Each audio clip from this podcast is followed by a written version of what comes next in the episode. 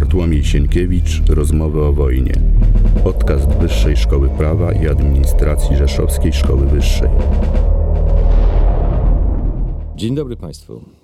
Mówi Bartłomiej Sienkiewicz. W imieniu Wyższej Szkoły Prawa i Administracji w Rzeszowie oraz własnym mm, zapraszam na kolejny podcast serii Rozmowy o wojnie.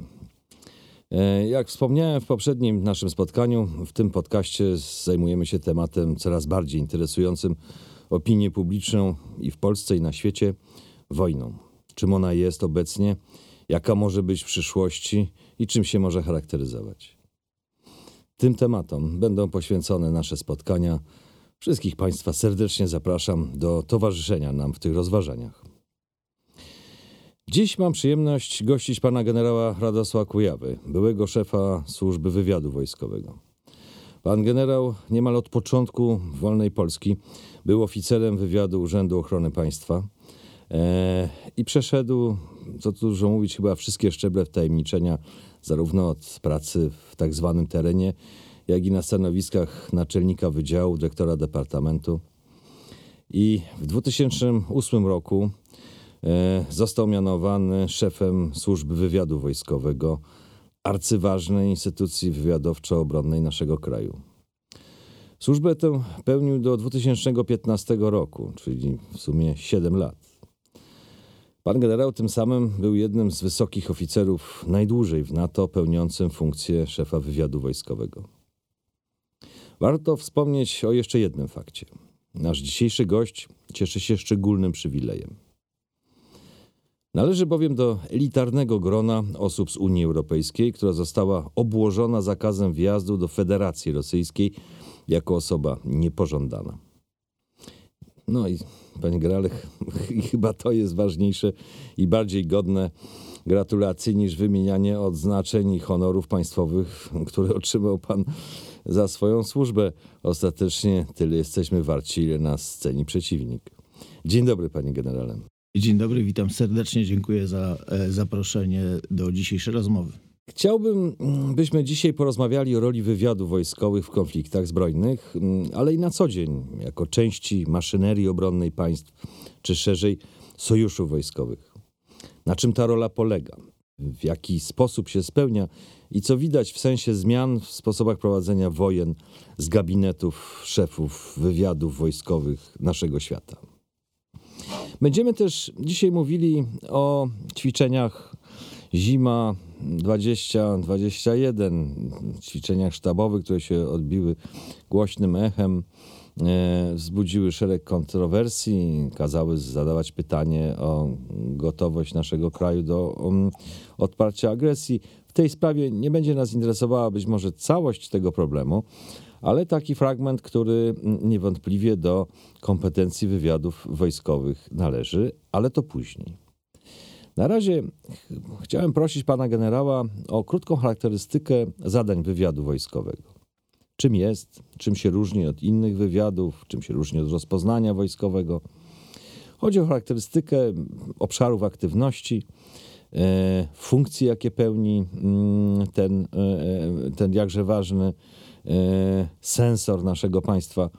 Mm, I będzie to tym samym wprowadzeniem do tematu. Czy pan generał mógłby króciutko scharakteryzować funkcję wywiadów wojskowych? Będę tu bardzo y, subiektywny, ponieważ jako człowiek przez całe życie y, zawodowe związane ze służbami specjalnymi nie mam najmniejszej wątpliwości, że wywiad, w tym wywiad wojskowy, w żaden sposób tutaj nie deprecjonując znaczenia służby cywilnej, to najistotniejszy element bezpieczeństwa państwa. Bezpieczeństwa państwa rozumianego w tak zwanym twardym wymiarze, czyli tam, gdzie decydują się kwestie niepodległości, suwerenności, trwałości państwa, jego zdolności do zapewnienia e, dobrobytu i bezpieczeństwa e, obywateli.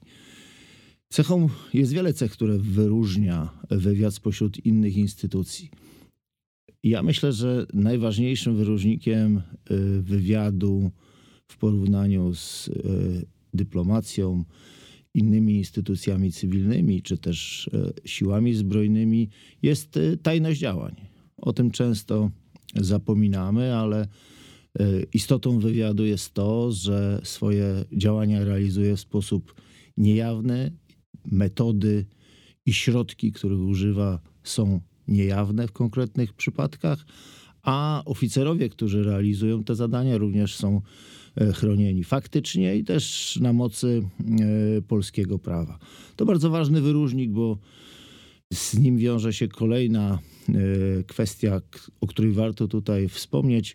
O wywiadach i aktywności można przeczytać wiele, w ostatnim czasie bardzo wiele, natomiast wywiad widziany z zewnątrz zawsze różni się od wywiadu widzianego od środka. No właśnie, jak to wygląda od środka? Na czym, na czym polega ta aktywność y, wywiadowcza w czasach pokoju?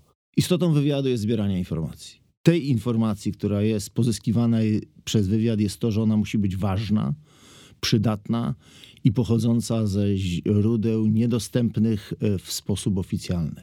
To znaczy, że pomimo wielkiego przyrostu wolumenu, jeżeli można użyć takiej kategorii informacji obecnych w przestrzeni publicznej, rola wywiadu w ogóle nie maleje, dlatego że wraz e, z megabitami informacji, które się pojawiają, wcale nie jest łatwo wyłowić te najważniejsze i te prawdziwe. Istotą wywiadu jest dotarcie do prawdy, dotarcie do prawdziwych intencji, używajmy terminu przeciwników, czyli tych, którzy stanowią potencjalne zagrożenie dla bezpieczeństwa państwa. Nie to, co mówią, nie to, co chcą pokazać, tylko to, co chcą zrobić i jakie instrumenty do osiągnięcia swoich prawdziwych, a nie deklarowanych celów posiadają. Ale w takim razie, panie generale, żyjemy w epoce informatycznej e, i widać wyraźnie, że mnóstwo danych wywiadowczych pochodzi z e, różnego rodzaju mm, sposobów zbierania informacji z sieci, wywiadów radioelektronicznych, śledzenia sygnałów elektronicznych. Mm, jednym słowem, wywiady współczesne, a wywiady wojskowe szczególnie niezwykle się ztechnologizowały. Jaka jest proporcja między, jakie są te główne grupy mm, metod, oprócz e, wywiadu radioelektronicznego, e, wywiadu osobowego, mm, jakie są jeszcze inne e, takie funkcje, które, przez które wywiad wojskowy działa i zbiera swoje informacje? Pamiętajmy, że istotą jest e, sama informacja, a metody jej e, zbierania to osobna kategoria. Pan wspomniał o e, wywiadzie osobowym, wywiadzie, wywiadzie radioelektronicznym. Mamy też rozpoznanie obrazowe i to zarówno powiedzmy przy użyciu klasycznych środków lotniczych, jak i satelitarne. Niezwykle ważne z wojskowego punktu widzenia, ponieważ jednym z elementów pozwalających weryfikować informacje jest dzisiaj duży dostęp do e, rzeczywistego obrazu w różnej formie. On e, może być pozyskiwany również w sposób absolutnie, absolutnie tradycyjny. Natomiast rzeczywiste stwierdzenie zdarzenia, miejsca w konkretnym czasie, o konkretnej porze e, zawsze pozostaje elementem istotnym w każdej analizie, zarówno w sferze przygotowań e, do ewentualnych działań, jak i w czasie realnego trwania e, konfliktu. Warto tutaj też wspomnieć o klasycznych metodach technicznych, które ciągle jeszcze funkcjonują, pomimo że ich znaczenie zmniejszyło się wraz z rozwojem nowoczesnych y, środków, czyli y, wszelkie y, sposoby przechwytywania środków łączności. Czyli mówimy tu o komórkach, o radiostacjach, o rozumiem wszystkich innych formach łączności wojskowej, niejawnej, ale także i o rozmowach prowadzonych przez zwykłe komórki, przez ludzi. Wszędzie, gdzie następuje przekaz i wymiana informacji, interesujące jest, jak można E, się do tej informacji e, jak można do tej informacji dotrzeć. No tak, ale Polska nie jest częścią eszelonu tego globalnego systemu zbierania informacji elektronicznych, który jest e, takim systemem, wielkim bratem, jak niektórzy mówią. W tym systemie jest i Australia, i, i Wielka Brytania, i Stany Zjednoczone, i Kanada, i mają swoje stacje jeszcze zresztą poza swoim terytorium.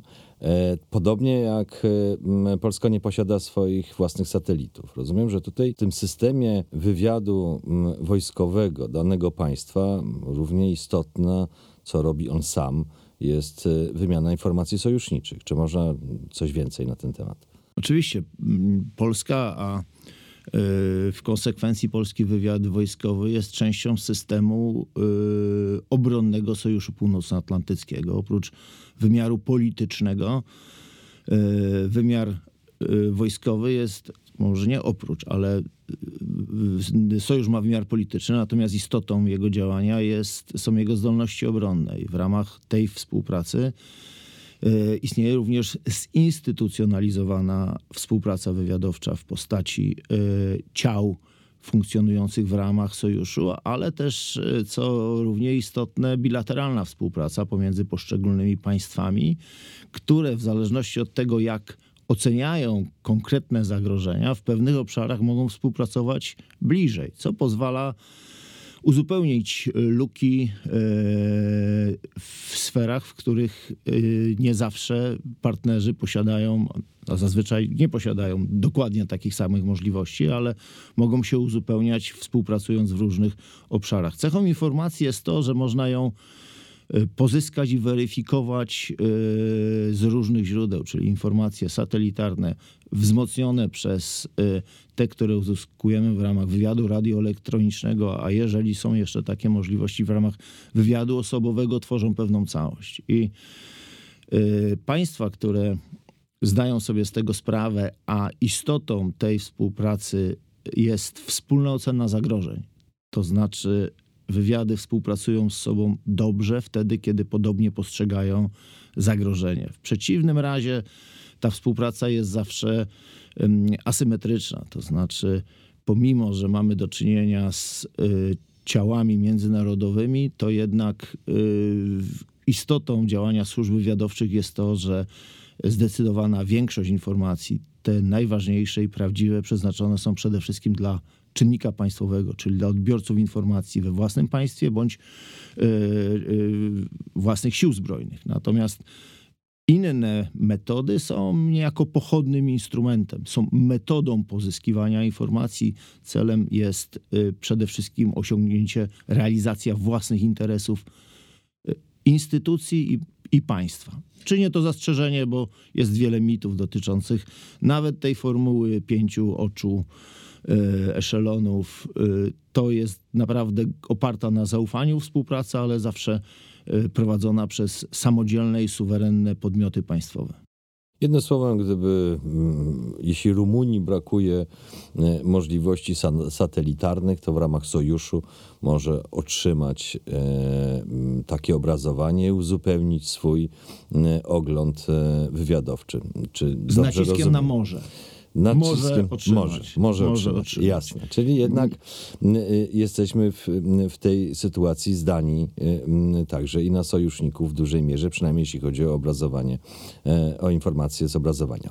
Ale panie generale, no, pan był szefem służby, wojskowej, służby wywiadu wojskowego w momencie, kiedy e, polscy żołnierze od, po raz pierwszy brali udział w, co tu już mówić, w regularnych działaniach wojennych. E, na czym polegała rola wywiadu wojskowego e, w kontyngentach polskich w Iraku, w Afganistanie, w tych miejscach, w których e, Polska jako sojusznik natowski Stanów Zjednoczonych brała udział w operacjach utrzymania pokoju, wymuszania pokoju, czy tego wszystkiego, co się tak naprawdę nazywa wojną z terroryzmem? Ja nie lubię słowa wojna z terroryzmem, być może do tego jeszcze e, e, wrócimy. Natomiast e, na, jeżeli chodzi o misję, zadania są, główne zadania są dwa. Pierwsze to ochrona własnych wojsk i drugie, równie istotne, to wsparcie przy realizacji celów misji, czyli założonych zadań. I rola wywiadu, jeżeli chodzi o misję, jest bardzo istotna, dlatego że wywiad dysponuje instrumentami, których nie posiada regularne wojsko, czyli e, zdolnością do prowadzenia e, pracy operacyjnej zarówno w wymiarze osobowym, jak i przy użyciu wszelkiego rodzaju dostępnych środków techniki. To, że zmieniają się dowódcy kontyngentów, zmieniają się żołnierze, a wywiad e, ciągle jest i e, ma zdolność do przekazywania doświadczeń, budowania na ich podstawie e, właściwej interpretacji zdarzeń, posiadania ciągłości rozpoznania sytuacji na miejscu, zasad, jakimi kierują się zarówno przeciwnicy, jak i partnerzy, jak funkcjonują struktury bezpieczeństwa. Czym kierują się osoby, które podejmują agresywne działania wobec e, naszego kontyngentu, to wszystko powoduje, to wszystko jest pewnym atrybutem, który posiada wywiad i pomaga w ten sposób osiągnąć właściwe cele e, dowódcom kontyngentu i żołnierzom, Rozumiem. ale też uniknąć zagrożeń. Ale e, panie generale, ale równocześnie no to była taka sytuacja dość nietypowa przez ostatnie 50 lat. To znaczy polskie wojsko brało udział w działaniach wojennych, e, a tym samym polski wywiad wojskowy był częścią tej maszynerii. Czego się nauczyliśmy? E, z punktu widzenia wywiadu wojskowego, biorąc udział w regularnych działaniach e, e, wojennych. Przecież to była wyjątkowa sytuacja i wyjątkowa okazja. Jest tu pewna ciągłość, bo mimo wszystko była misja na Bałkanach i była misja w Iraku. W dużej mierze żołnierze odpowiedzialni za pracę operacyjną y, na tamtych misjach byli również niezwykle przydatni y, w organizowaniu pracy wywiadu w Afganistanie. Y, do tego w dużo większym stopniu mieliśmy do czynienia z mobilnym i sprawnym kontyngentem, który pozwalał realizować zadania na zupełnie inną skalę.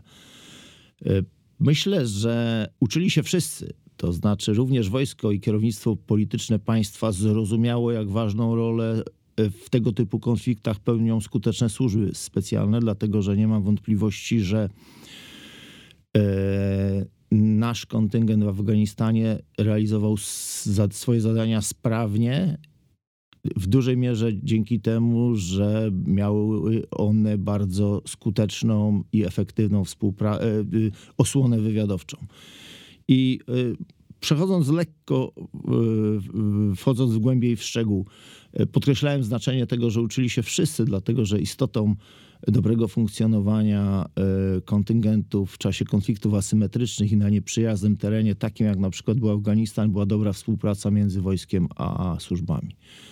Myślę, że to, że udało nam się wypracować taką, takie relacje w dużej mierze przesądziło o, o, tym, że e, biorąc pod uwagę czas trwania misji i zaangażowanie, nasze straty należały do jednych e, najmniej, z najmniejszych e, wśród całego systemu no, natowskiego i nie tylko, bo były też tam państwa inne niż NATO. Kolejny element to oczywiście nabycie doświadczeń w funkcjonowaniu w środowisku absolutnie odmiennym kulturowo. Trudno te doświadczenia użyć y, następnie w Polsce, natomiast ogromna grupa e, ludzi y, ze służb, z wojska również, y, poznała mechanizmy funkcjonowania e, w zupełnie innym państwie i systemie z odmiennymi. Nie chcę tutaj wspominać o, o, o uwarunkowaniach religijnych, ale no, kładę nacisk na społeczne i, i e, kulturowe. Trzecia ogromna korzyść to zdolność do y, współdziałania e, z sojusznikami w wymiarze wojskowym, ale też w wymiarze, w wymiarze wywiadowczym. Zintegrowanie systemów wywiadowczych w czasie takich misji jest niezwykle trudne, dlatego że nie ma wypracowanych skutecznych metod y, jakiegoś tam mm, efektywnego y, y, sposobu na dekonfliktację sytuacji, w których zderzają się pewne interesy partnerów uczestniczących w tego typu działaniach, ale każda każde doświadczenie, dialog i wnioski y, w tej sferze były interesujące dla y, wszystkich i to też pouczające pod kątem wszelkich wspólnych kolejnych y, projektów sojuszniczych, których nie brakuje i nie będzie brakowało. No tak. A przechodząc do w pewnym sensie istoty wywiadu wojskowego.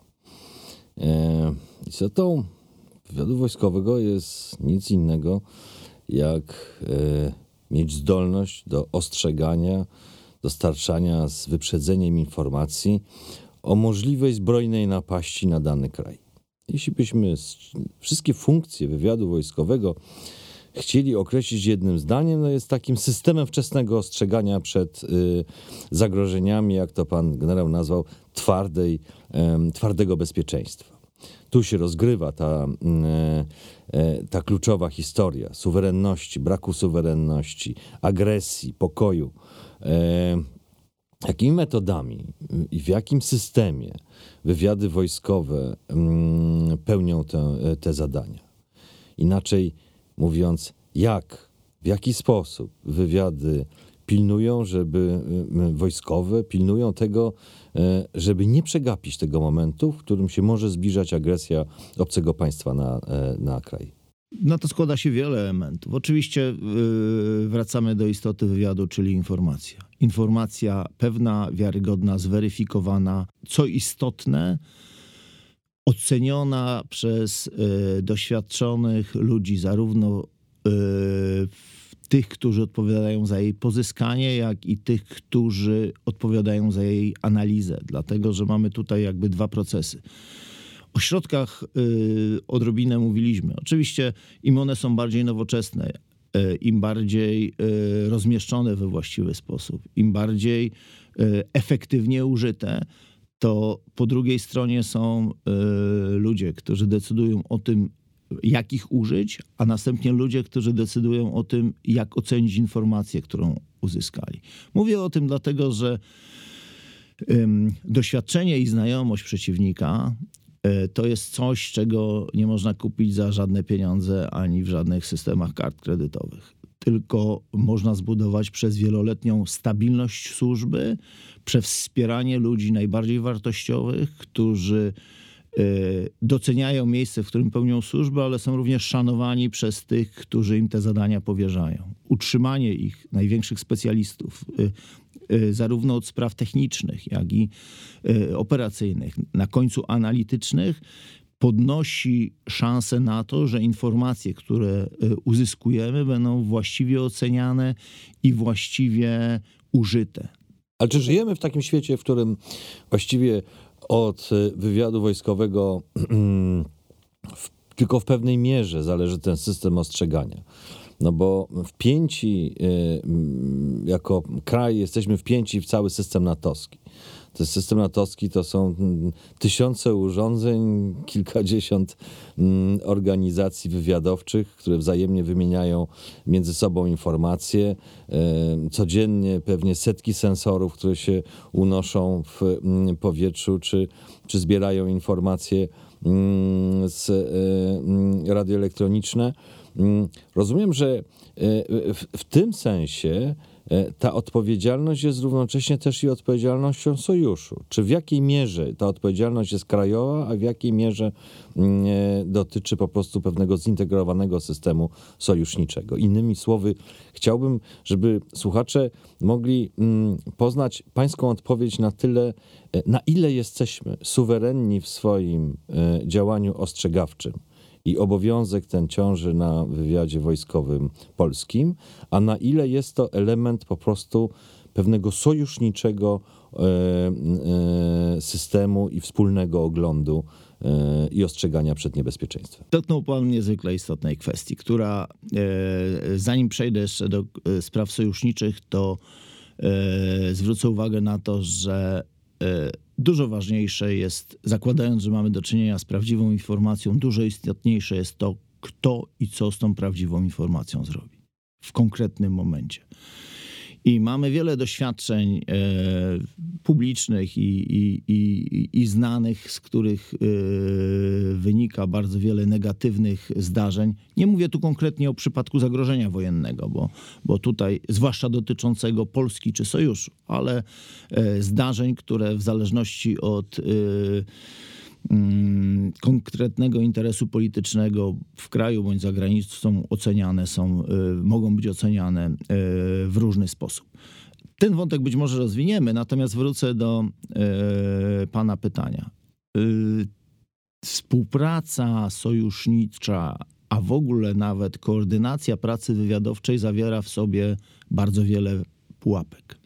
Dlatego, że w sytuacji, kiedy określona liczba podmiotów 27 za granicą albo 4 w Polsce przedstawia informacje na konkretny temat, to wiedza prawdziwa nie jest wypadkową tych informacji, które e, Tego zbioru. formułuje Mhm. 27 podmiotów albo 4, tylko prawda jest jedna. Największym problemem jest e, z punktu widzenia systemu, który jest poza służbami specjalnymi, zweryfikowanie do głębi, która informacja jest prawdziwa. A, to, to dochodzimy do bardzo kluczowego I- momentu. I to jest najważniejsza e, sprawa. Niestety mamy do czynienia w Sojuszu Północnoatlantyckim, e, w, też e, w czynniku politycznym każdego kraju, z naturalną tendencją do tego, że jeżeli wszystkie podmioty zgromadzi się pod jednym e, szyldem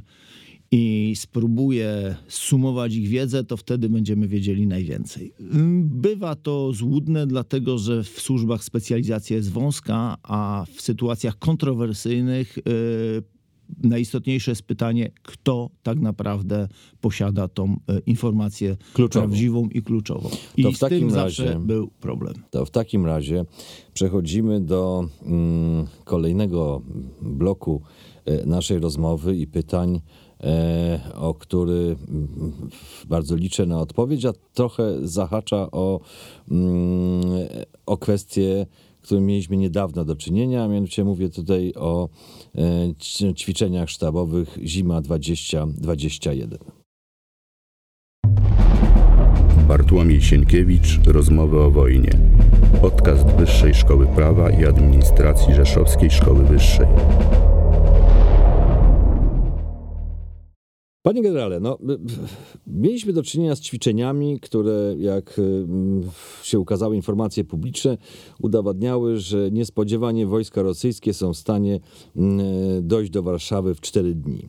Y, Wywołało to spore poruszenie w opinii publicznej i postawiło parę pytań o gotowość Polski do odparcia mm, y, takiej agresji. No, pomijam kwestię e, absolutnej nierówności potencjałów. Znaczy w każdym ćwiczeniu samotna Polska przeciwko Rosji mm, będzie mm, miał, każde to ćwiczenie będzie miało mniej więcej podobny, e, podobny wynik.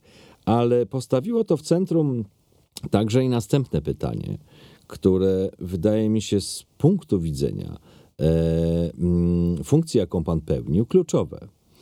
Czy jest możliwe w współczesnym świecie, E, m, Czy jest możliwa agresja e, międzypaństwowa, nagła, niespodziewana? Czy jest możliwa sytuacja, w której nagle m, rozpętuje się wojna symetryczna między dwoma państwami, e, ale której nikt się nie spodziewał? Przecież przez lata obowiązywała doktryna mówiąca o tym, że mm, sygnały narastającej agresji można odebrać e, tygodnie, miesiące przed. No i składało się na to mnóstwo czynników. E, tymczasem zarówno wojna w, na Ukrainie i rosyjska agresja na Ukrainie pokazała coś zupełnie innego. E, była zaskoczeniem dla wszystkich. E, Jak i mm, teraz przy okazji mm, kolejnych mm, s- takich spraw jak e, te ćwiczenia sztabowe, to pytanie znowu jest, e, wydaje się kluczowe. Czy mógłby pan mm, generał ustosunkować się zarówno do mm, kwestii tych ćwiczeń Zima 2021, jak i do tej centralnej kwestii? Czy jest możliwy atak z zaskoczenia, niewidoczny dla nierozpoznany przez wywiady wojskowe, e, sojusznicze, inne, chciałoby się powiedzieć Norwidem, tajne i dwupłciowe?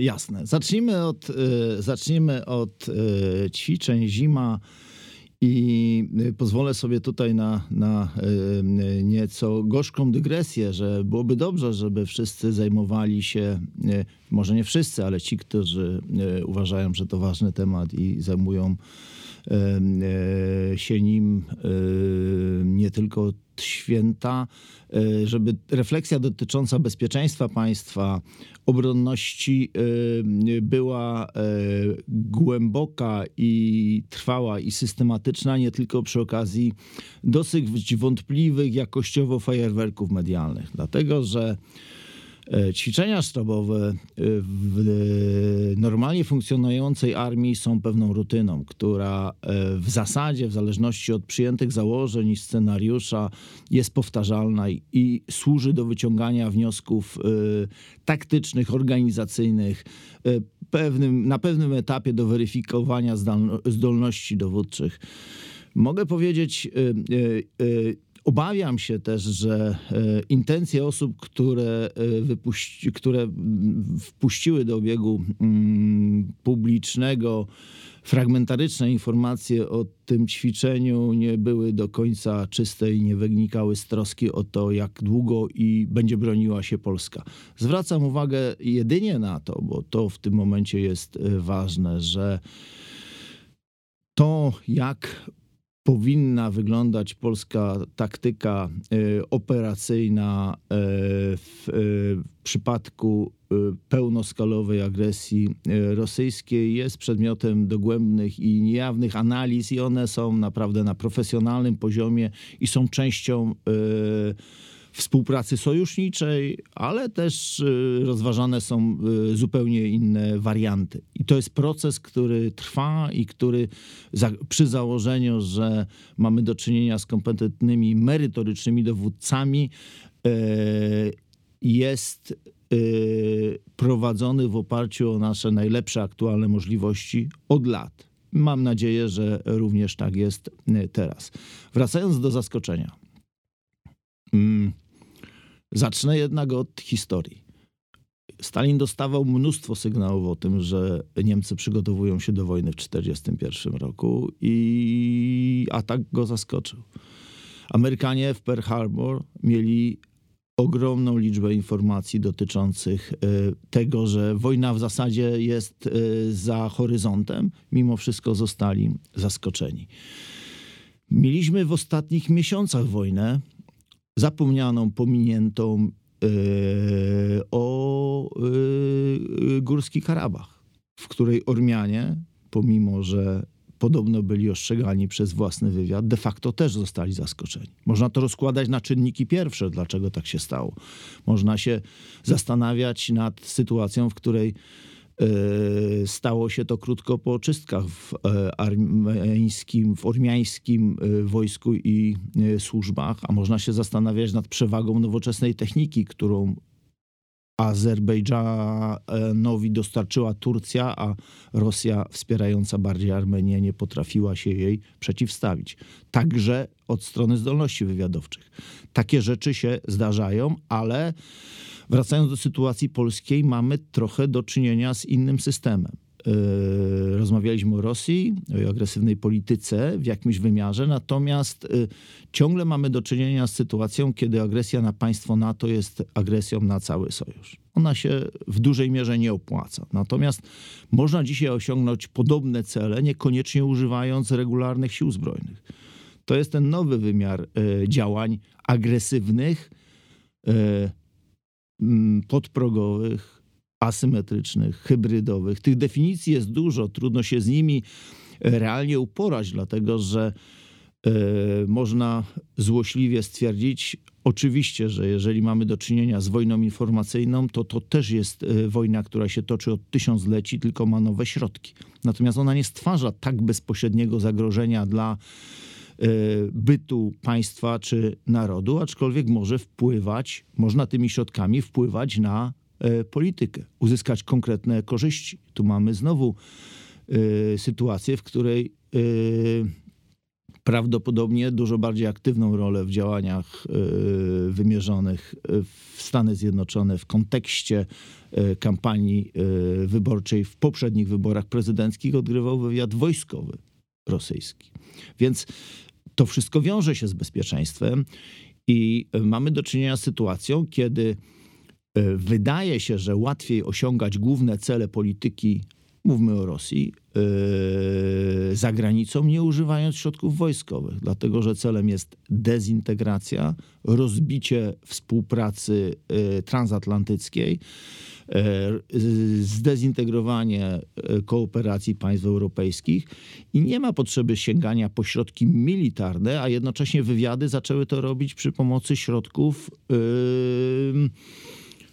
miękkich, które okazały się być niezwykle skuteczne. No tak, Więc i ale tylko panie- jedno zdanie, i tylko jedno zdanie. Zawsze jest pytanie o to, czemu ta wojna ma służyć, dlatego że w momencie, kiedy sobie to uzmysłowimy, to łatwiej ocenić y, konkretne kroki y, militarne. Rozumiem, ale mm, panie generale, no, y, y, Rosjanie y, mają taką koncepcję zarządzania refleksyjnego jako sposobu prowadzenia mm, wojny bez wojny.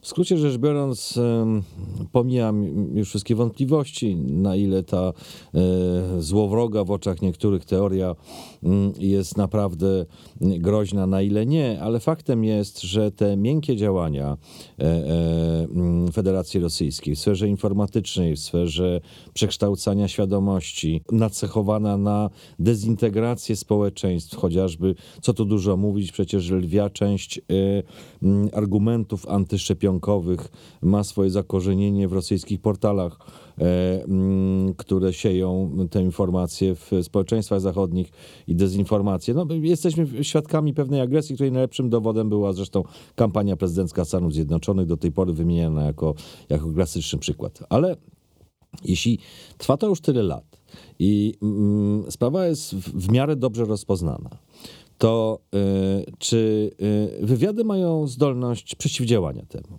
A jeśli tak, to jak? No bo jeśli mamy do czynienia z taką miękką agresją, która mm, nie jadą czołgi, nie lecą rakiety, y, y, samoloty nie wlatują w naszą przestrzeń, a równocześnie następuje pewien proces, który jest niekorzystny z punktu widzenia sojuszu czy poszczególnych państw tworzących ten sojusz, łącznie z imperium, jakim są Stany Zjednoczone, to zawsze jest pytanie, jaka jest odpowiedź. Pytanie jest dobre, ale e, odpowiem jako człowiek sektora e, służb pewną e, a- anegdotą albo powiedzeniem, że w przypadku sukcesów politycznych czy wojskowych ojcami z tych sukcesów są politycy i dowódcy wojskowi. I nikt nie pamięta tych, którzy się na ten sukces em, złożyli i go zbudowali. W przypadku porażek zawsze winne są służby w wymiarze krajowym i zagranicznym. No musi być jakiś tym- chłopiec do bicia. no, No, no. ale oczywiście ja, trzeba, to przyjąć, trze- trzeba, to, trzeba to przyjąć z pokorą. Natomiast chcę zwrócić uwagę na następującą rzecz.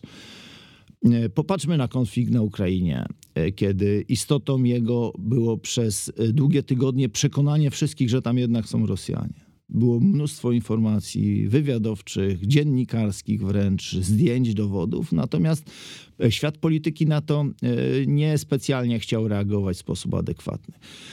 W lipcu 14 roku zestrzelono y, nad Ukrainą z rosyjskich systemów przeciwlotniczych samolot malezyjski. W zasadzie y, przez długie miesiące, y, nawet w Holandii, która wydawała się być najbardziej zainteresowana, nikt nie chciał tej prawdy nazwać po imieniu.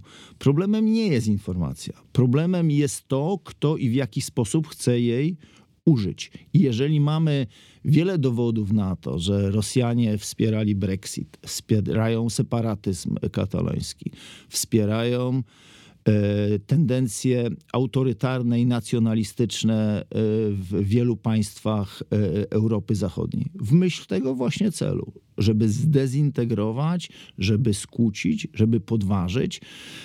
I, i nasze demokratyczne władze niekoniecznie potrafią znaleźć sposób, żeby sobie z tym poradzić, a być może nie chcą. Ja nie chcę wracać do tematów takich jak y, już w zasadzie Nord Stream, o którym jeszcze, o którym rozmawia się od 20 lat w różnych wymiarach, ale dzisiaj już każde dziecko wie, jaka jest nowa polityka Bidena wobec Nord Streamu. Nie chcę tutaj marnować niczyjego czasu. Znaczy pan ma... powiedzieć, że będzie że o wiele łagodniejszy wobec tego Nie, ja chcę, powiedzieć, ja chcę powiedzieć coś innego, że mamy do czynienia z fundamentalnym problemem, jak poradzić sobie z zarządzaniem wiarygodną informacją e, w świecie na, e, w zderzeniu z autorytaryzmem reprezentowanym w dużej mierze przez Chiny i Rosję, a demokracją, która rządzi się swoimi e, tradycyjnymi prawami, a wydaje się nie dostrzegać zagrożeń, które mogą doprowadzić ją do upadku społecznego i gospodarczego. No, bardzo, bardzo smutna diagnoza. Ale panie generale, e, rozumiem. No, rozumiem to podejście, które mówi, że no, właściwie e, wywiady robią swoje, a czynnik polityczny nie zawsze jest w stanie się zmienić, zmierzyć z rzeczywistością. I tutaj klasycznym takim miejscem, w którym na całym świecie się odbywa e, taka mm, rozmowa szukająca łagodniejszych tonów, to są Ministerstwa Spraw Zagranicznych każdego państwa, czy Departament Stanu, e, gdzie pewien, e, pewna kultura dialogu, mm, rozmowy, wciągania przeciwnika w rozmowę, a nie mówienia w, twarzą w twarz jesteście zbirami i na nas napadacie, zawsze wygrywa. No tak było od zawsze i pod tym względem się niewiele zmieniło. Rozumiem, że cena jest inna mm, tego wszystkiego. Ale jak już jesteśmy przy mm, e, przykładzie Ukrainy i rosyjskiej agresji na Ukrainę, e, to ta agresja stworzyła właściwie wszystkim obraz zupełnie nowej wojny. No, nazwano ją hybrydową ale ona jest właściwie częścią pewnego o wiele szerszego zjawiska, które, gdzie bardzo mnie interesuje Pana zdanie na ten temat. No, już ma swoją podkład teoretyczny, e, nazywa się to nowymi wojnami. E, te nowe wojny są e, zarówno instrumentem w rękach mocarstw, jak i są pewnym nowym rodzajem konfliktów, E, które zwykle nazywamy konfliktami niskiej intensywności.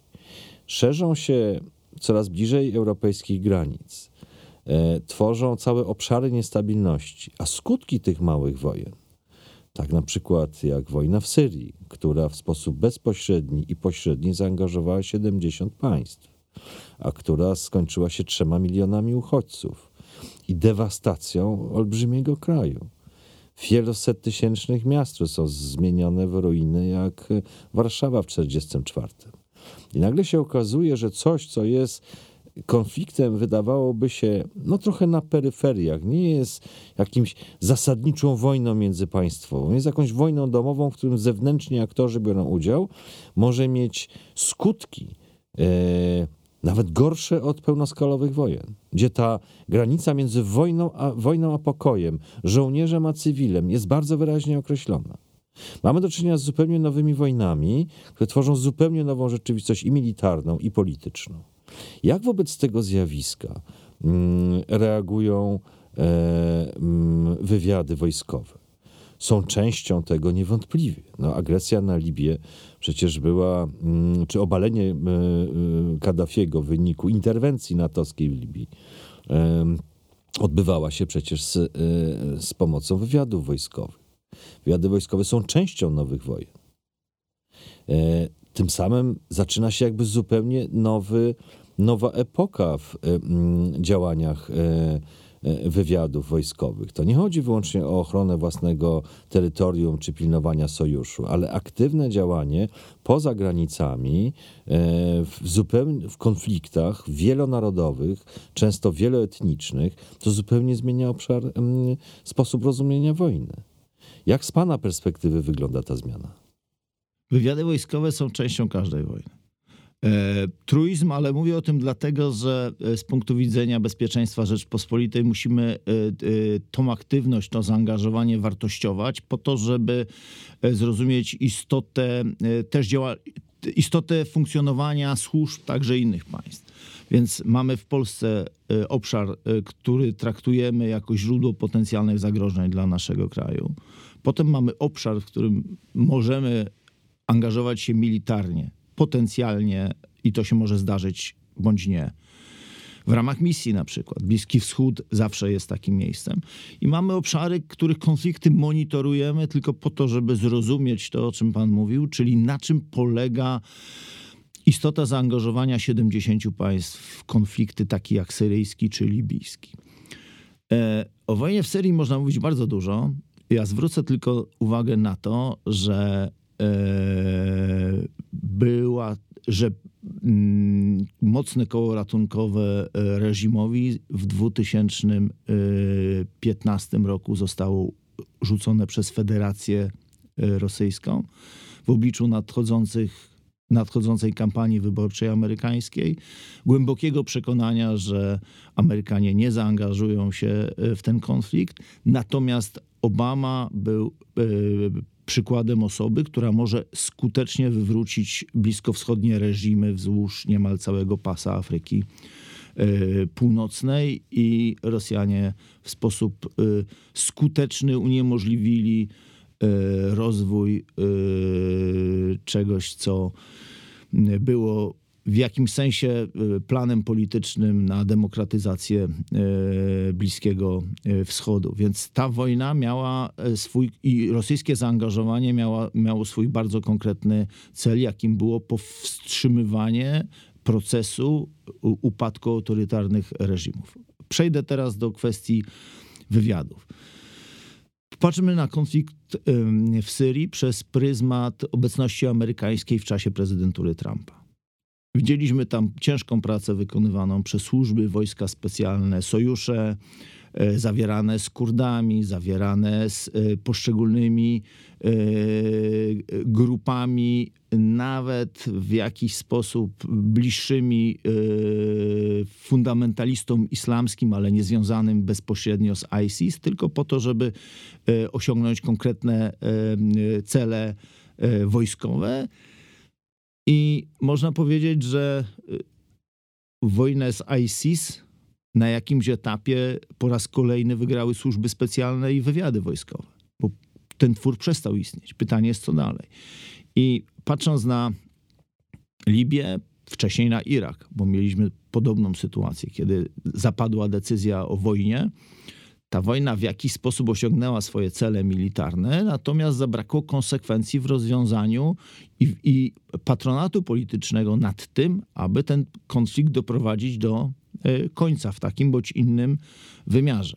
Mamy do czynienia z podobną dyskusją w Afganistanie. W sytuacji, kiedy zmniejsza się obecność wojskową, tak jak mamy to obecnie do czynienia z tym, e, z amerykańską obecnością na Bliskim Wschodzie, będziemy mieli do czynienia z takimi akcjami jak w ostatnim tygodniu atakiem na Irbil gdzie mało znaczące już siły wojskowe są symbolicznym, y, y, zachodnie siły wojskowe są symbolicznym celem ataku. Niestety w momencie, kiedy decyduje się na prowadzenie działań wojennych, to trzeba konsekwentnie y, mieć siłę, odwagę polityczną i zdolność do wydatkowania środków na to, żeby doprowadzić je do końca.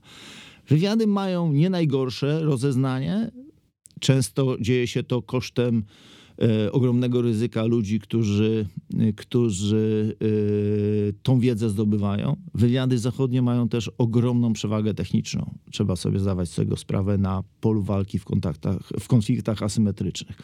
Dysponują wywiadem radioelektronicznym i rozpoznaniem obrazowym, wsparciem lotniczym, którego ludzie strzelający z karabinów maszynowych na Toyotach nie mają. To powoduje też trwałość tych konfliktów, dlatego że bardzo łatwo w pewnym momencie, kiedy przeciwnik zyskuje siły, wyeliminować go w sposób militarny, natomiast nie sposób wygrać wojny o rząd dusz, bo tej wojny się e, nie wygrywa w kilka tygodni, kilka miesięcy, e, zwłaszcza kiedy dzieje się to na obszarach e, pozbawionych państwowości. Może się jej nigdy nie wygrywa. Jak się jest okupantem, może Jasne. się jej nigdy nie tak, wygrywa. Tak, znaczy... Um, nie ma analogii historycznych, dlatego że.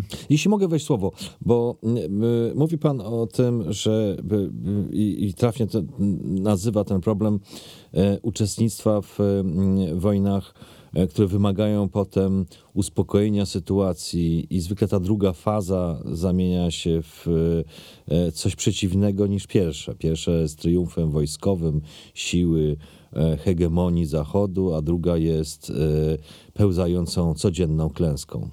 E, Syria jest przykładem czegoś innego, to znaczy niepełnego zaangażowania lądowego, nie okupacji, tylko tak naprawdę posługiwania się mm, wysoką techniką w celach niewiele różniących się od drugiej strony. Znaczy, tak naprawdę paraliżu jego możliwości działania, e, uderzeń w, mm, w, natomiast bez mm, całego komponentu lądowego, tylko lotniczych.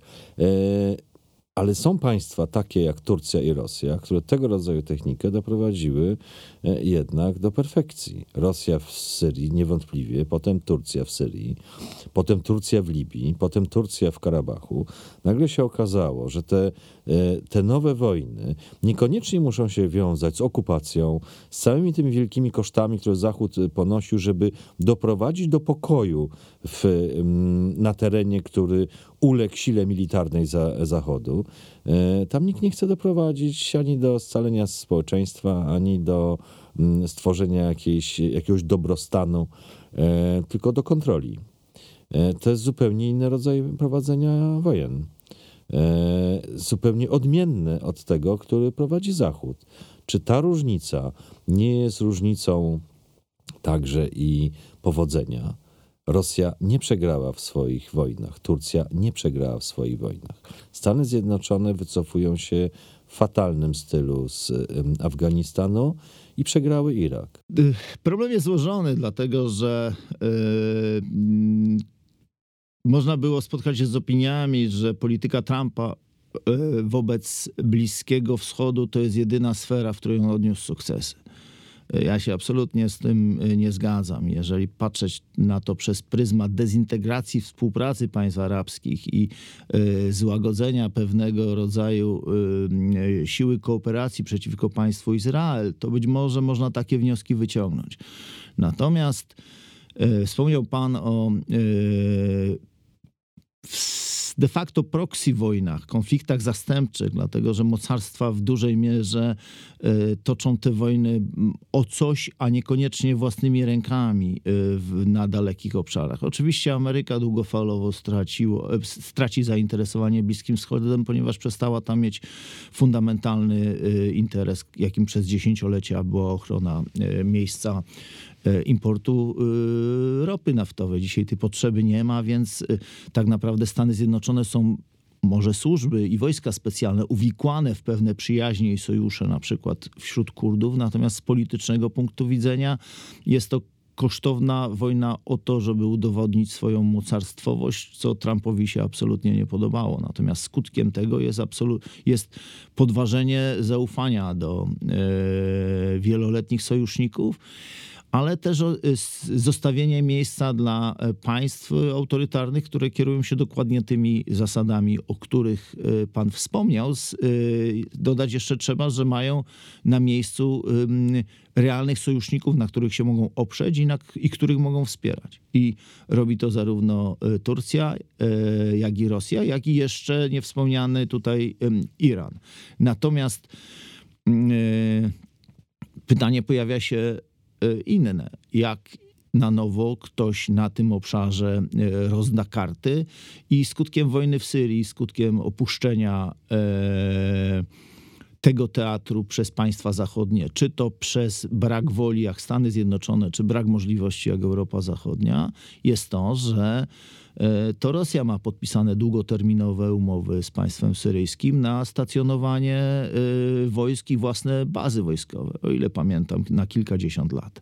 Więc to są realne konsekwencje znowu w twardym bezpieczeństwie. Wojna jest zastępcza, asymetryczna, a skutki, jeżeli chodzi o bezpieczeństwo twarde są właśnie takie, że Rosjanie mają zdolność do usadowienia się e, na terytorium Syrii i ustanawiania tam swoich znaczących baz, bo przypominam, że przed wojną domową w Syrii mówiło się o bazie rosyjskiej w Syrii, ale to było kilkaset metrów nabrzeża. Dzisiaj to są e, rozbudowane i w pełni funkcjonalne bazy wojskowe, które pozwalają mocną stopą stać Rosji w basenie Morza Śródziemnego, które do niedawna no, nie było miejscem, w którym można było prowadzić swobodne operacje z punktu widzenia Federacji Rosyjskiej.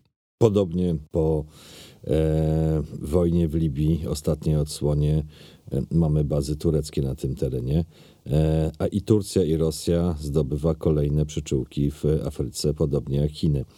E, tak, ten obraz się niezwykle skomplikował. Mm, bardzo to było cenne mm, wysłuchać mm, refleksji z punktu widzenia byłego szefa wywiadu wojskowego. Dotknęliśmy tu wielu tematów. Mam nadzieję, że dla Państwa będzie to interesujące y, i obiecuję, że następne nasze podcasty już wkrótce. E, bardzo dziękuję panie generale za udział, bardzo dziękuję państwu za uwagę i serdecznie zapraszam na mm, kolejny podcast mm, Wyższej Szkoły Prawa i Administracji w Rzeszowie e, z moim udziałem, a dzisiaj państwa żegnam. E, dziękuję bardzo za uwagę. Bartłomiej Sienkiewicz. Do widzenia. To były rozmowy o wojnie Bartłomieja Sienkiewicza. Podcast Wyższej Szkoły Prawa i Administracji Rzeszowskiej Szkoły Wyższej.